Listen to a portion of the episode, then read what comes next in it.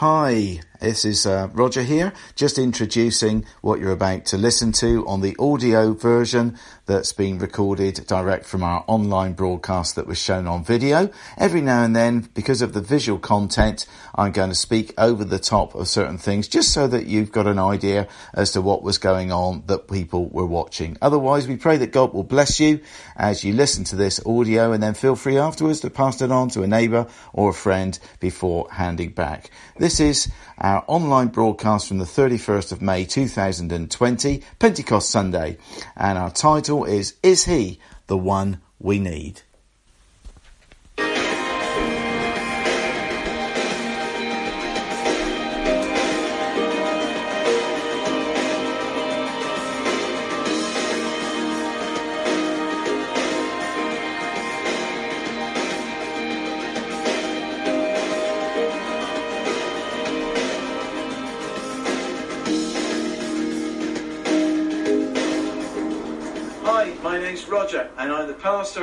Of Community Church. Thank you for joining us here on Poundbury for our online broadcast.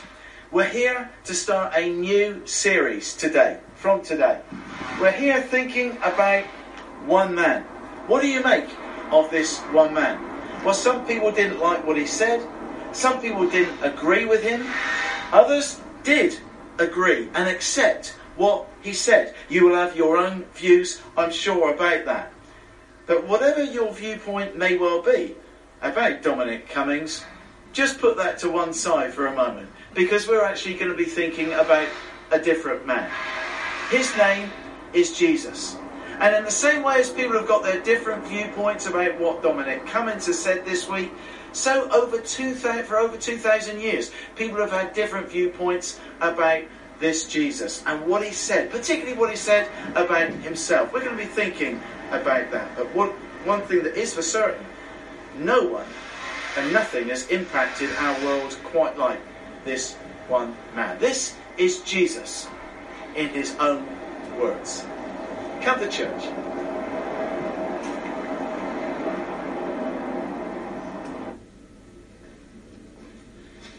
I am the one you need. Well, no, obviously not me. But that statement is one of the statements that we're going to be looking at today, that in essence was maybe what this Jesus was saying about himself. Now, last week we explored the fact that this Jesus offers you and me hope, forgiveness, and also a sense of purpose. Over the next few weeks, in fact, seven, we're going to be thinking about some of the defining things this Jesus said about himself, about those things that he claimed about himself. Well, does it matter? And if so, what are the implications of that for you and for me?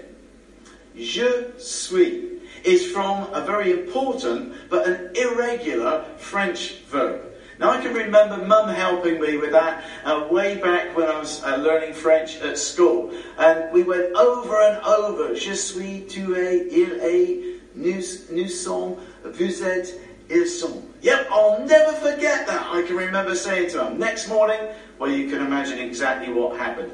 I forgot. But je suis, particularly, was ingrained in my mind. I am. That's what we're going to be thinking about this week. I am the bread of life. But before we do that, here's a little bit more French for you. I think you're going to be amazed. Now, now, although you are not going to be able to see this, what is occurring right now is a little funny little clip where it looks as if somebody has actually stood um, with their hands on two chairs and then they gently raise themselves up on the chairs and then they even lift off their hands so people are amazed as to what's happening. But it's all about a little bit of clever trick photography at home, where in actual fact the guy is led down on the floor. The furniture is appropriately placed so that it gives that impression. And then his wife walks in, so it gives the game away.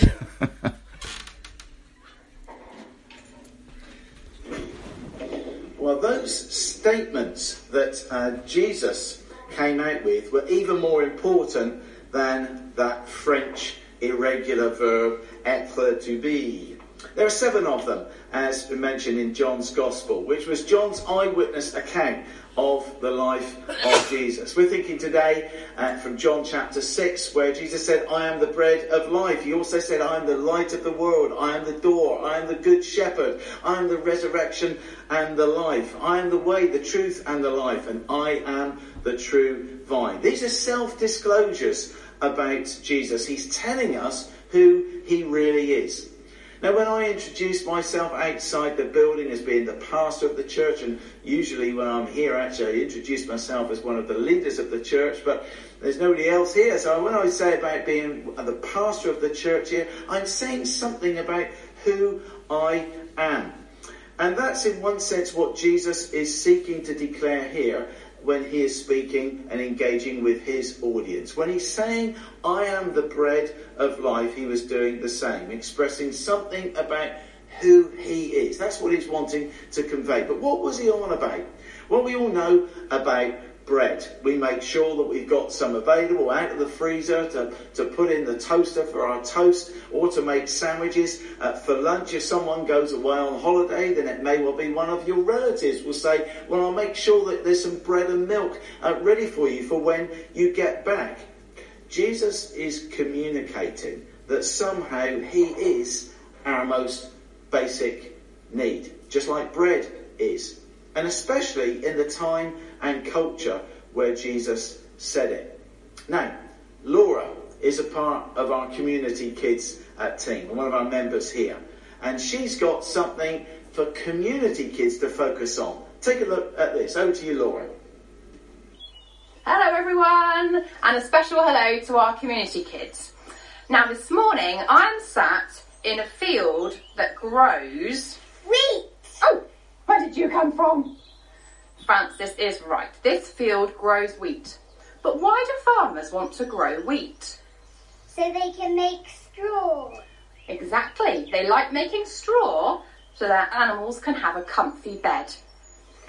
And straw fights. and straw fights, as you saw last week. Why else do farmers want to grow wheat? So they can make flour. Ah, you're right. You can take little seeds off and squash them and you can make flour. Why do we want to make flour, Francis?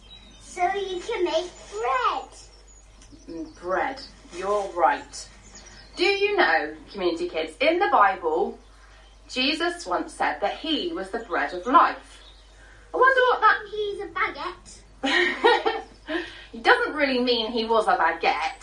What he means is just like bread can fill you up and satisfy your hunger, Jesus can do the same. He can satisfy your whole life. Amazing or what? Amazing! Amazing! Thank you, Laura. Wasn't that fantastically insightful? More about that in a little while. But for now, a song. Watch, listen, absorb. The song is called What a Child is Meant to Be. This is Ali Whiting, who's on the violin, Wei Liang on keyboards, and Maria is singing to us. And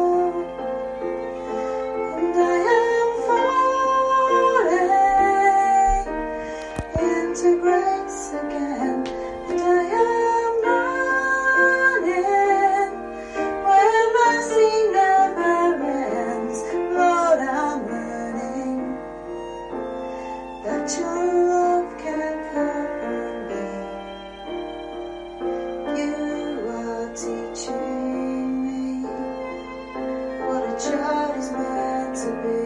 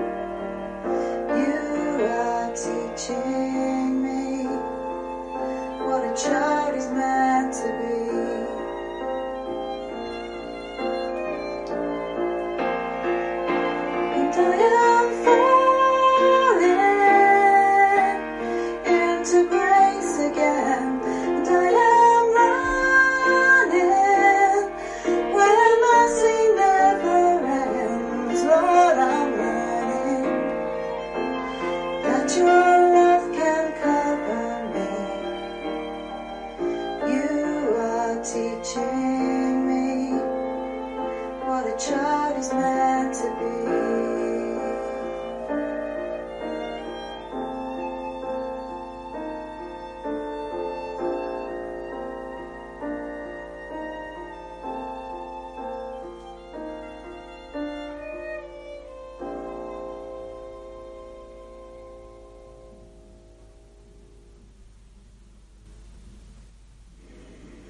Well, what do you think about what Jesus claimed? What do you think he was on about when he said, I am the bread of life?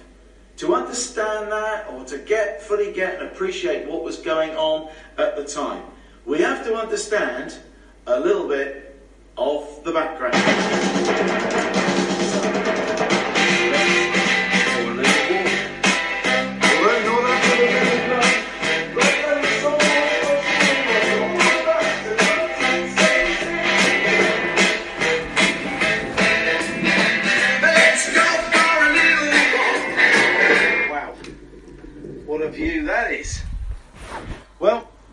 Chapter 6 starts off with what is known as the feeding of the 5,000. Now, that was 5,000 men. There would have been a whole host of women and also of children too. That's a massive group of people. Now, I don't know where or how that uh, that catering arrangement would have uh, taken place. I guess if we can think about uh, hillsides and, and banks and fields, a little bit like this, that may well give us some idea of what it would have looked like or felt like. What we do know, though, is that this Jesus took a few loaves of bread and some fish to feed the crowd. He then sends his followers across the lakeside, over to the other side of the lake. But he doesn't go with them. Well, his followers, well, they actually took a boat. That seems to be sensible. But not Jesus. No, he decides to go at night and he walks to them across the water. Inevitably, they are totally freaked out at that idea. It reminded me of the time I saw the magician uh, Dynamo on TV and, and the, the gathering crowd there as he walks a little uh, across uh, the River Thames. The next day, those people who previously uh, had had their full and had eaten, they were wanted to know where the disciples and Jesus were again. Of course, they couldn't see them, they couldn't find them anywhere, so they deduced that they crossed over the lake to the other side. They were correct, so that's where they all headed off. Well, over they went, over to the other side, and they tracked him down. John chapter 6 and verse 24 is quite specific in saying that they were seeking Jesus. Now, that actually is a good thing for any of us to do, whoever we are. So they were seeking after this Jesus, but you know, when they find him, the response they get from Jesus is probably not the sort of response that we would have expected that he would give. Because he doesn't commend them for travelling over uh, to find him at all. In fact, he seems to be a little bit miffed and, and irate and almost give them some form of rebuke. Because in reality, they aren't after that which was of most importance to them. They are wanting to know where Jesus is because they want to see another trick. They want to have another freebie. They've had their full one day. Well, what about another freebie the next? Jesus has already given them the visual aid in terms of the use of the bread to feed the multitude. That ought to be a pointer as to who he is when he says, I am the bread of life. And he's now wanting them to consider eternal things. Each of us should actually reflect upon that which matters most. It does matter. Maybe a little bit like these guys and their conversation about the deeper things of life.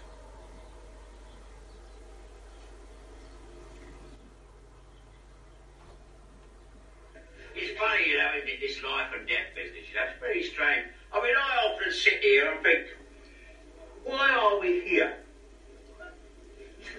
Well, the beer's cheap. I don't mean why are we here? Why are we sitting in here in this pub having a pint in the Mary Thatcher? I don't mean that. I mean life's great external riddle. Why do we exist? Well, it's something to do, isn't it?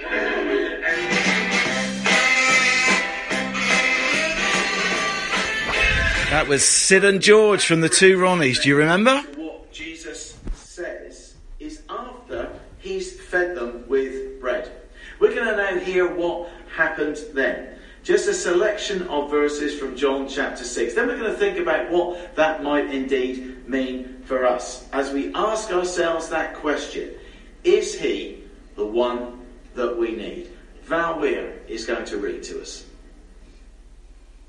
Good morning. Jesus answered, I tell you the truth. You are looking for me, not because you saw miraculous signs, but because you are the loaves and had your fill.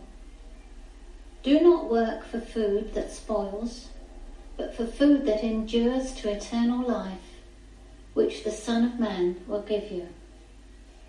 On him, God the Father has placed his seal of approval. Then they asked him, What must we do to do the works God requires?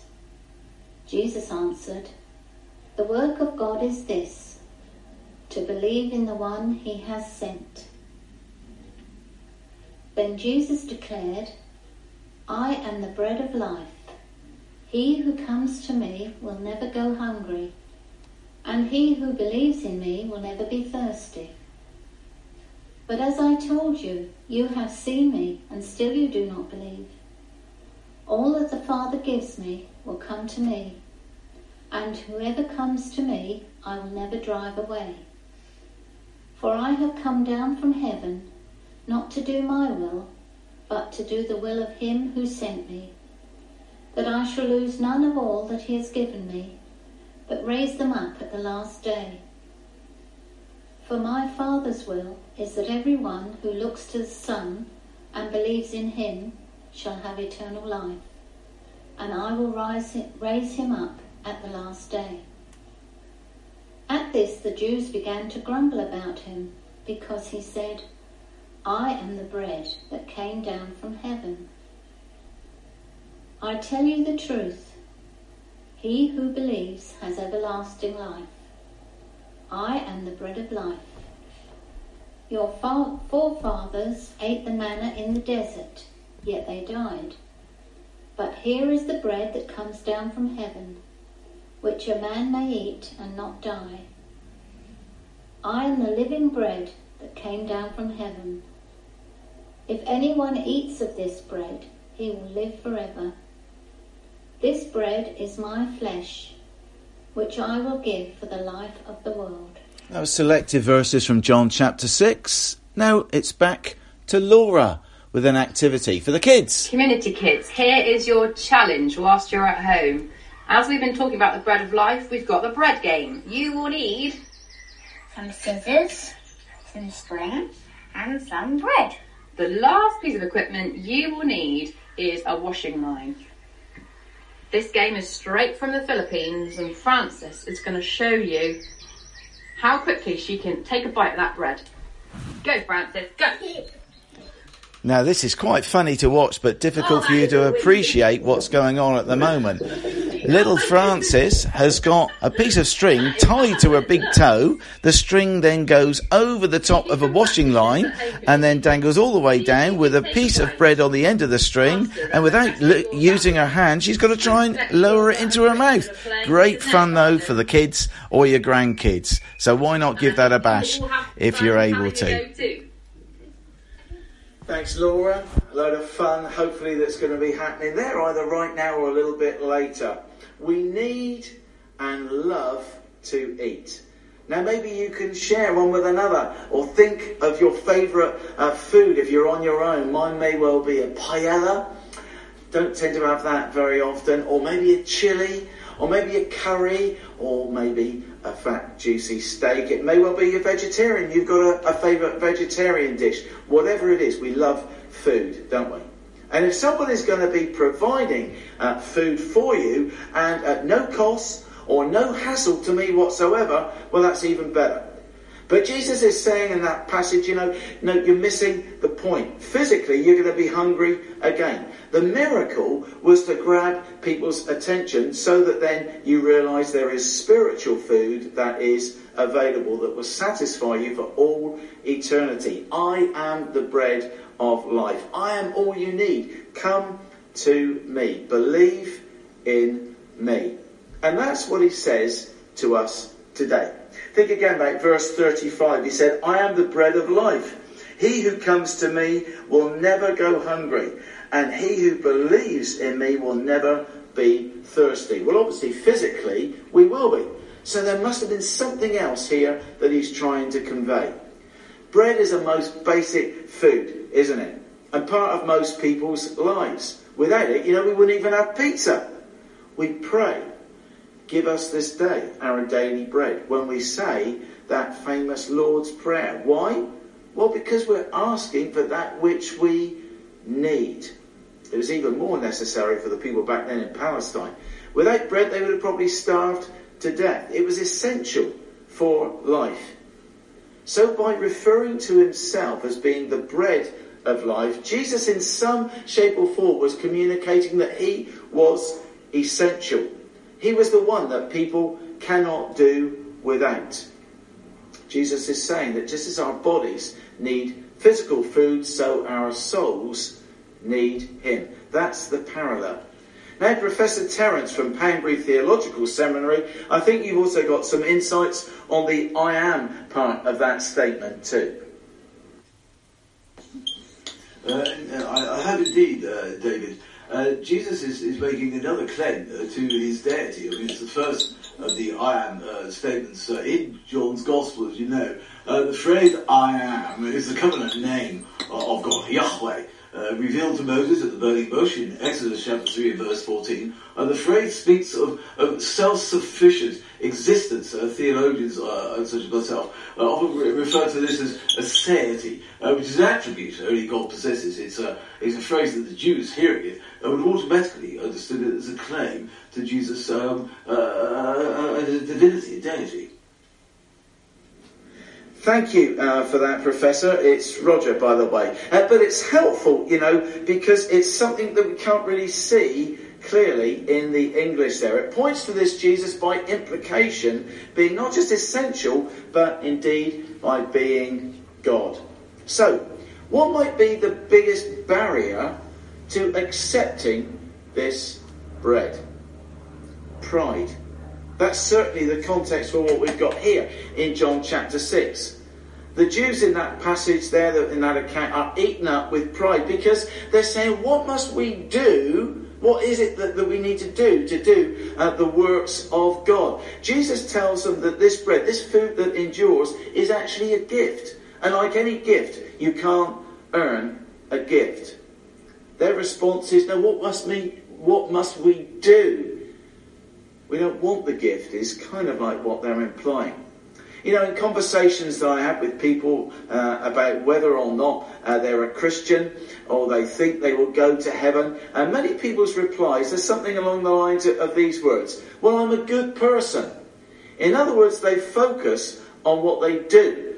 And maybe in certain uh, situations, people hope that the good will indeed outweigh the bad and that that will be good enough. Now, whilst it's obviously very noble to live a good life, becoming and being a Christian are not essentially to do with what we do at all.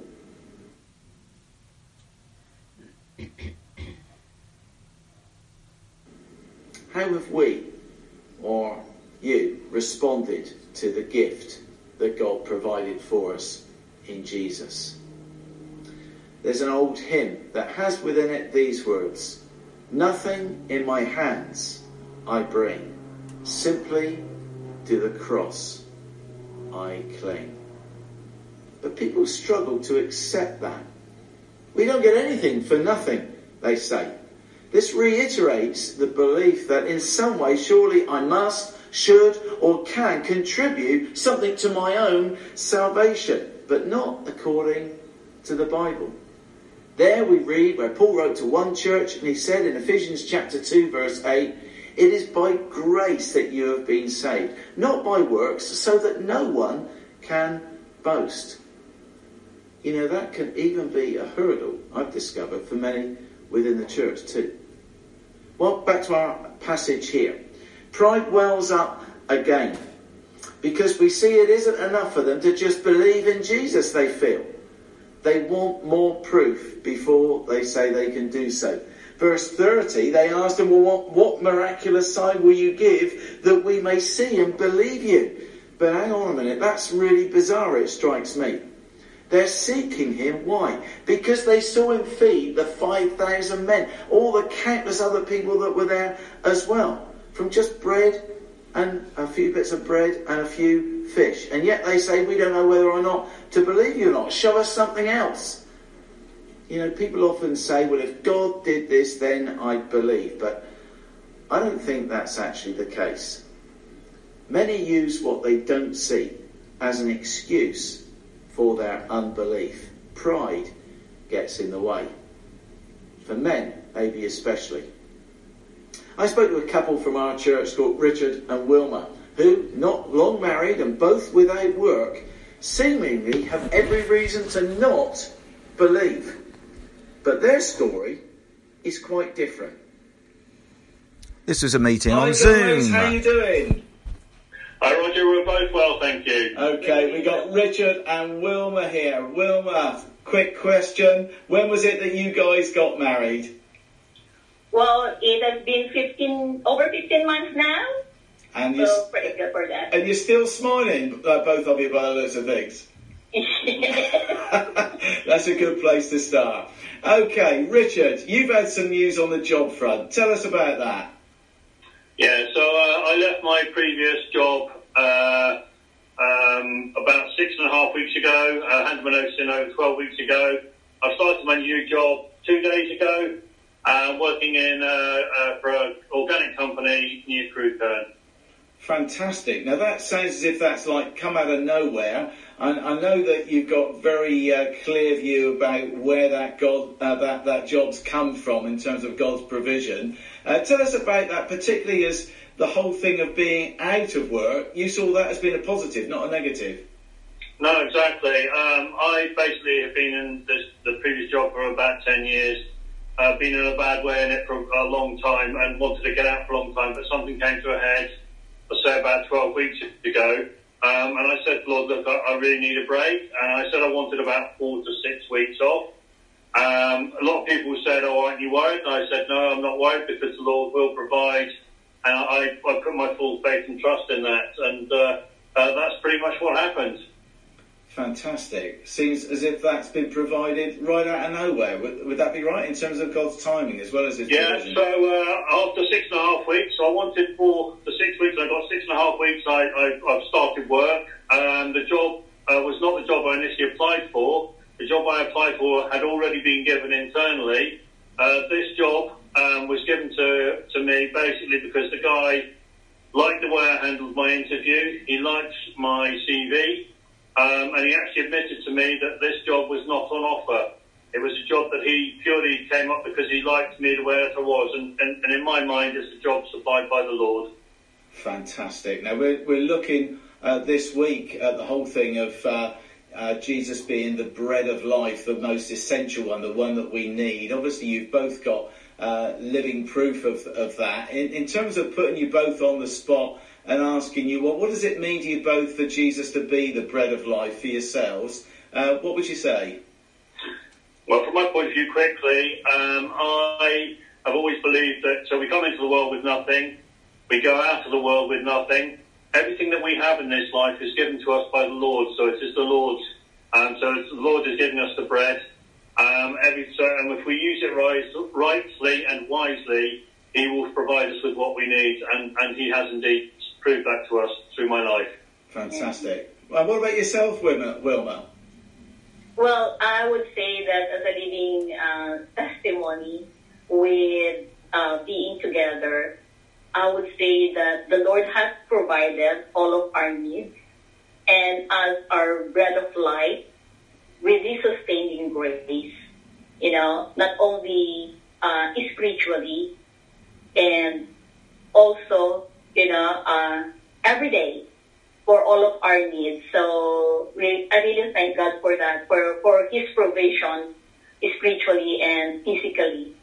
That's fantastic. It's great to uh, actually chat to you guys. Wishing you all the very best. Thanks so much for sharing. Congratulations, Richard, on the new job as well. I know you're Thank chuffed you. with the way that that's come from. And all being well, we'll be back on that cricket pitch very, very soon. That'd be great, Roger. Take care. Take care, guys. Cheers then. Thanks for sharing. Bye bye. Bye bye. It's great, Richard and Wilma. Great couple. Well, I'm sure one of the things that they have discovered to be true is that this God never ever leaves us nor forsakes us. And that is what this next song is about, is about that Maria and Tom are going to sing for us.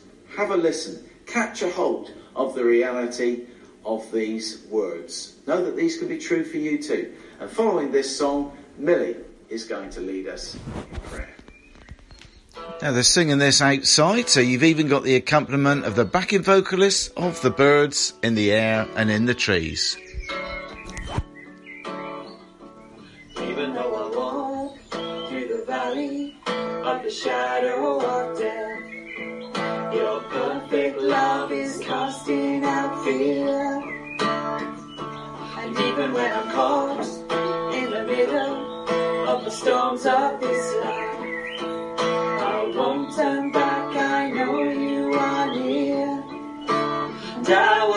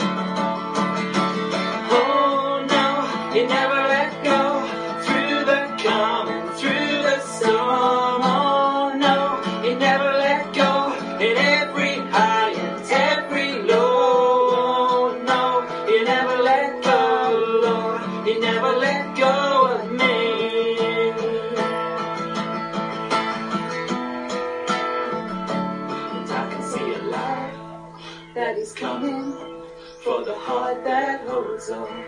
And there will be an end to these troubles, but until that day comes, still I will praise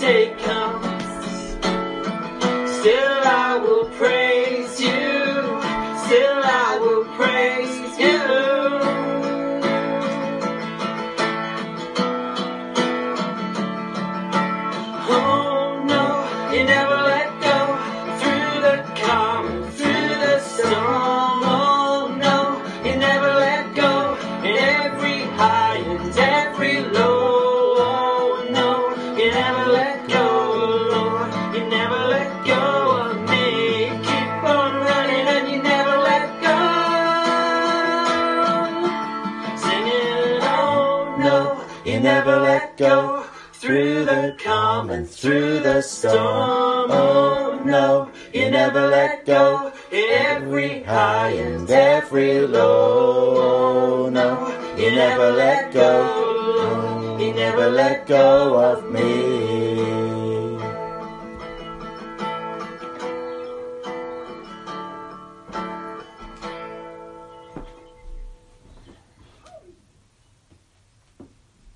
Thank you, everyone. My name is Millicent. I welcome you all for morning prayers. We are going to pray. Dear Lord, we thank you for this morning, for giving us a gift of life, and it is the most beautiful gift you have given us this morning. We just want to thank you and to adore your name, Father. We come before you, Lord, just to pray for the whole world, Lord, as we are going through difficult virus at the moment, Father. I just want to pray, Father, to remember all families, Father, who have lost their beloved ones. I pray, Father, Lord, to take over, Father, and give them strength.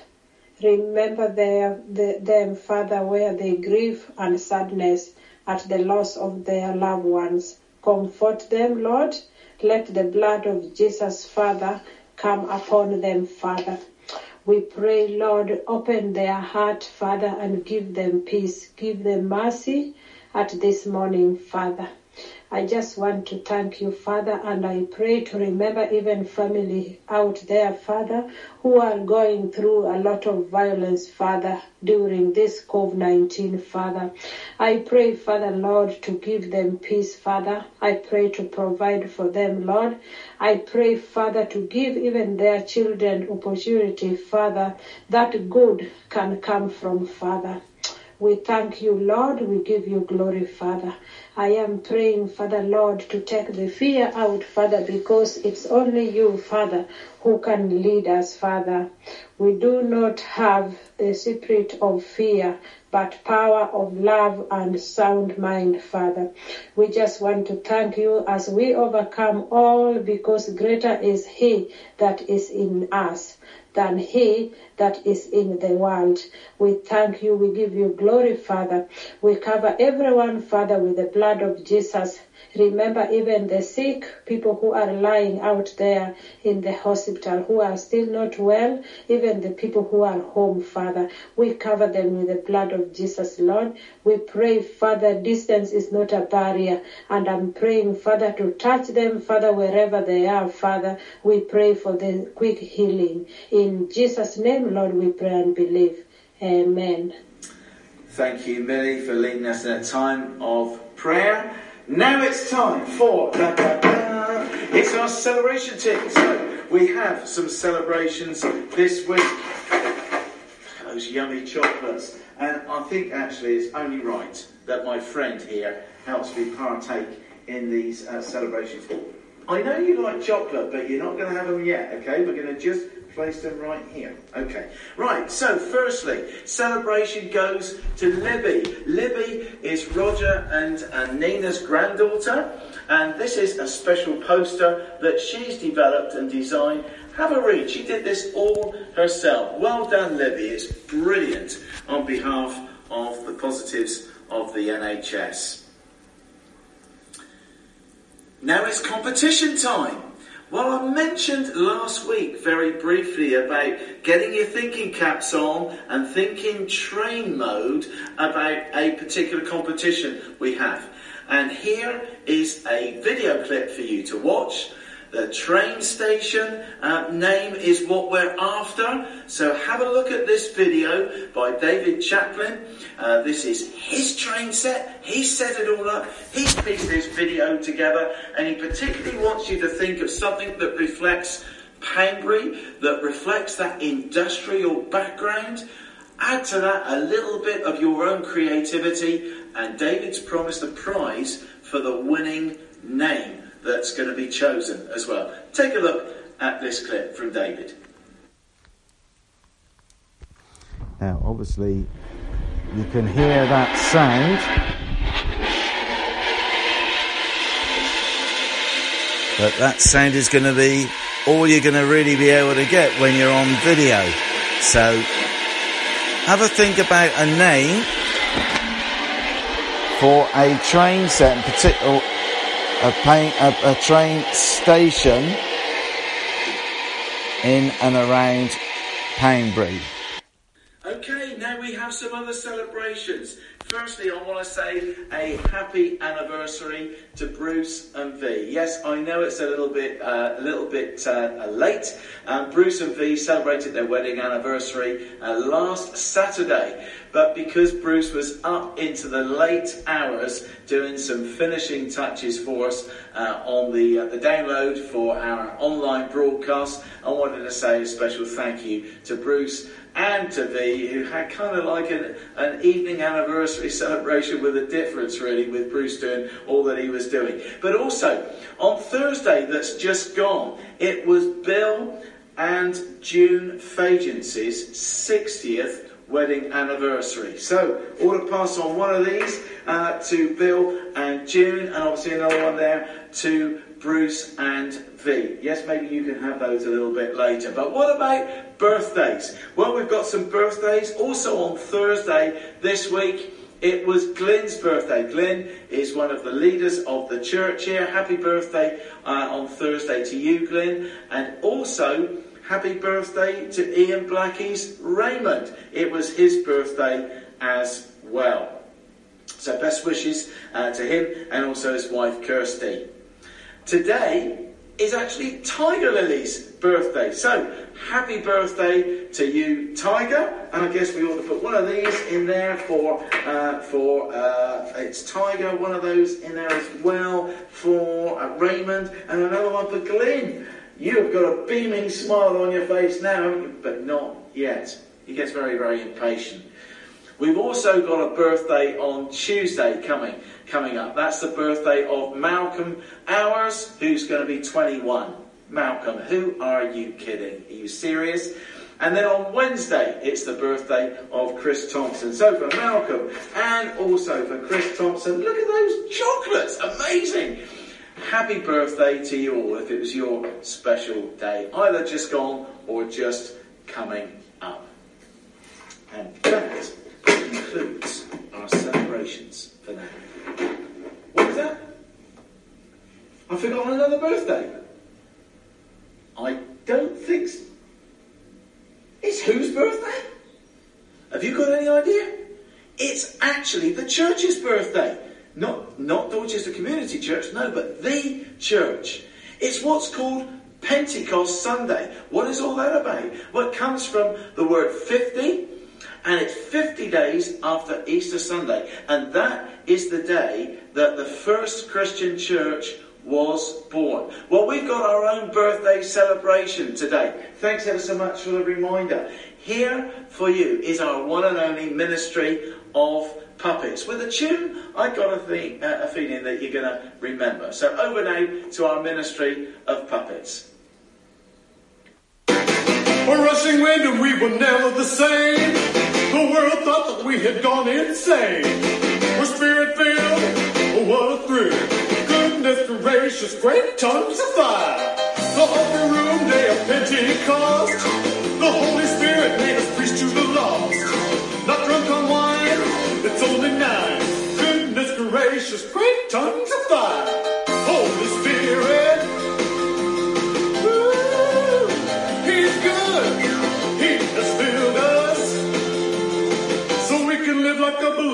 Should. He shines so kind. I got to tell the world that he's mine, mine, mine, mine. So Peter preached to the crowd that was there, and 3,000 came to God in prayer. He is risen, and we are forgiven. Goodness gracious, great tongues of fire.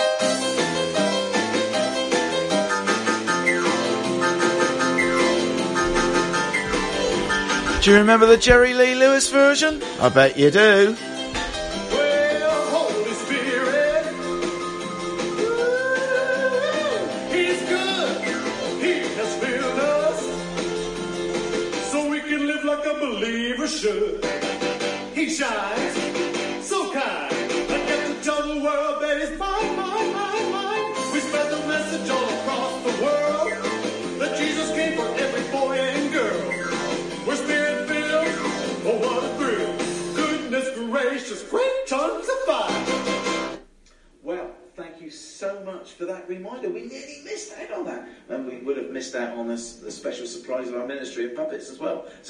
Church, all over the world. You know, each week we try to encourage you to send in your, your not just your questions, but your own thoughts and things that maybe you feel that, uh, that God has spoken to you about or that, that you feel others might be interested in you sharing. Eve is a part of the church here, and she contacted uh, me this week with something, one of the Psalms that particularly spoke to her. So, Eve, over to you. I was reading Psalm 18 one morning this week, which David sang when the Lord delivered him from his enemies. I've always found it rather a militant psalm, but there are gems in some of the verses. Verse 1 and 2. I love you, Lord, my strength. The Lord is my rock, my fortress, and my deliverer. My God is my rock in whom I take refuge, my shield and the horn of my salvation, my stronghold. Verse 6 In my distress I called to the Lord, I cried to my God for help. Verse 16 He reached down from on high and took hold of me. He drew me out of deep waters. Verse 19 and 20 He brought me out into a spacious place. He rescued me because he delighted in me. The Lord has dealt with me according to my righteousness. According to the cleanness of my hands, he has rewarded me. Lord 28. You, Lord, keep my lamp burning. My God turns my darkness into light. 30 and 31 and 2. As for God, his way is perfect. The Lord's word is flawless.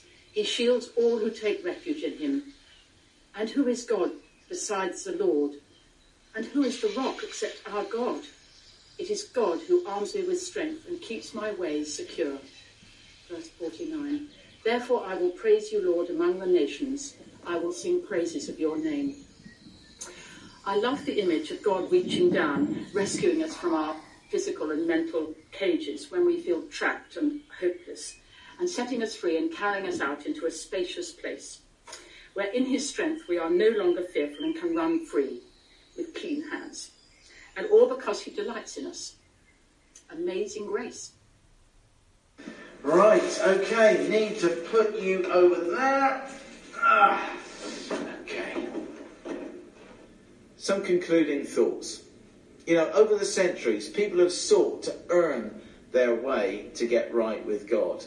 That's kind of what religion is usually all about.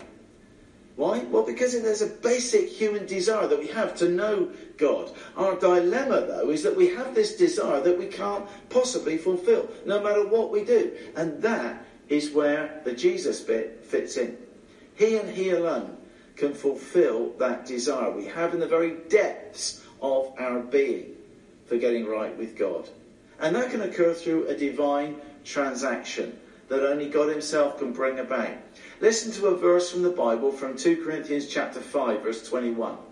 For our sake, God made him to be sin who knew no sin, so that in him we might become the righteousness of God. When Jesus died on the cross, he took all the wrongs of mankind upon himself and took the blame for them. In other words, to make atonement for them.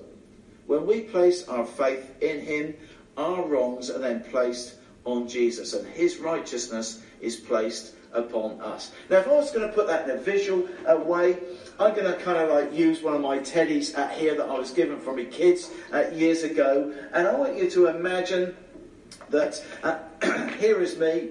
Excuse me, is that a sip of my coffee? I think. Hmm. I want you to imagine all of this stuff being all those wrong things I'm, I'd ever done. Here's me, behind here. And all of this stuff, believe me, would probably be, need to be in a bigger bag than this. And that verse from the Bible is it, is it saying all this stuff that, you've got, that you're carrying, all of that stuff has been placed upon Jesus. If I can actually use uh, the Bible there as being uh, as if that's Jesus. And then what does he place upon ourselves? Well, if I might use a clean hanky, he then in turn places his righteousness on and around us. So that when God looks at us through that faith that we've placed upon him, he doesn't see this. He actually sees our own having been made right with God. Well, we may well say, but I'm not religious. Well, I would say off the first off, well, that's great. Because you see, if you're not religious, the good thing is you're already not trying to earn your favour with God. It's not about earning our way up, but about realising that He has come down to us to do all that was needed to do in order that we might be made right with God. He came down. That's actually what we read, that phrase, in John chapter 6. I'm going to just uh, skim out three verses where we read that. Verse 33 For the bread of God is he who comes down from heaven and gives life to the world. Verse 41 At this time the Jews began to grumble about him because he said, I am the bread that came down from heaven. And then finally, verse 51 I am the living bread, Jesus said, that came down from heaven. If anyone eats of this bread, he will live forever. This bread is my flesh, which I will give for the life of the world. Jesus is referring to himself quite clearly as being the one who came down from God. Remember, he said, The work of God is this to believe the one in whom God sent. That's what we need to put together. Have you done that? Come and eat of this bread of life. And if you're unsure about how to do that, please do get in touch with us. You know, people will make up their minds, I'm sure, about Dominic, Cummings and what he said, what he meant, and, and how plausible or genuine that was based on the uh, evidence that they've got before them, based on however you would have interpreted or understood that evidence, as you've heard those words from his own lips. But regardless of our viewpoint about what he said, there's no personal gain or loss, whatever our personal view may well be, whatever our political standpoint might be. With Jesus, it's very different. People will also have made up their minds, and you may, be, may well be one of those who's still yet to do that. But the difference is that there is a consequence over that decision. You know, it really does matter. Trust that God will help you make that right decision, that you'll discover the reality of what it means to know the one who said, I am the bread of life. Well, it's time for me and my little friend to go to say goodbye. Have you eaten all those chocolates? It looks to me by the size of his tummy he has. Last week we were thinking about Jesus saying, Come and follow me. Today we've equally been looking at the phrase come, but in the context of believing as well. John, in his Gospel, uses the word come as an invitation quite a lot.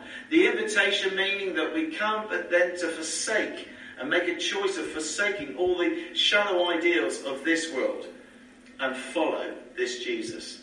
To believe, that means we're believing in the one who Jesus is, that he is who he says he was, that he will do what he was say, saying that he will do. Is he the one that we need? Yes, indeed, is. Come and follow me, as he says to you and to me. I am the bread of life. Thanks for joining us.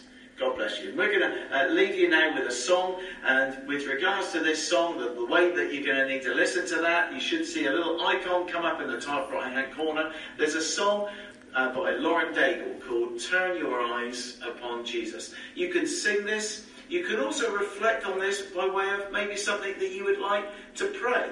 Either way, it's a great song to close our broadcast with this week, isn't it? Yeah. Hope you've left one of those chocolates for me. Roger and A. Obviously, you won't need to click on any icon. That was if you were watching the screen. So what I'm going to do is play that through my laptop for you. Uh, you'll recognise the song. This is a different uh, version, but may God bless you. And I hope that you've enjoyed uh, the broadcast today.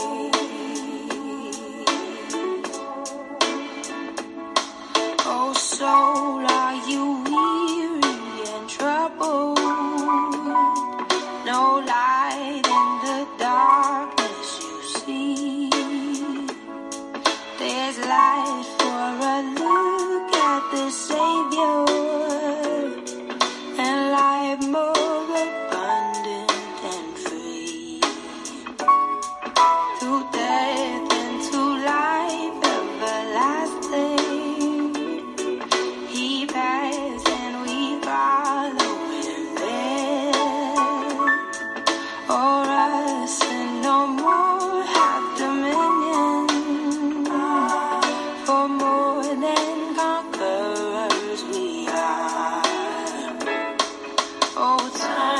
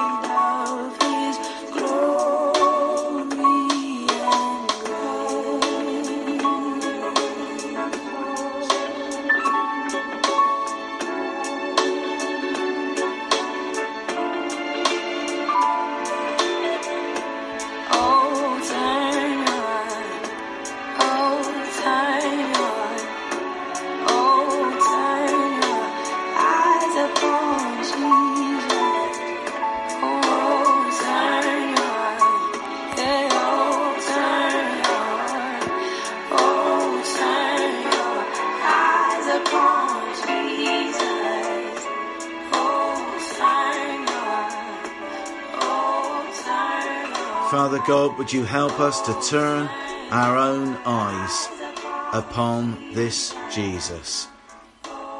To look full into his wonderful grace, uh, his wonderful face, knowing then that the things of this world won't look as bad in the light of his glory and grace. Father God, we thank you for this opportunity to think of Jesus as being the one that we need. We're grateful that He is there as our daily bread. We pray that you'd help us to rediscover the fantastic news that there is in knowing not just about this person, but being able to know this person. Bless us, we pray, as we feed on this bread and as we feel nourished with His speaking into our lives. Help us to then do all we can to make Him known to others. In Jesus' name, Amen.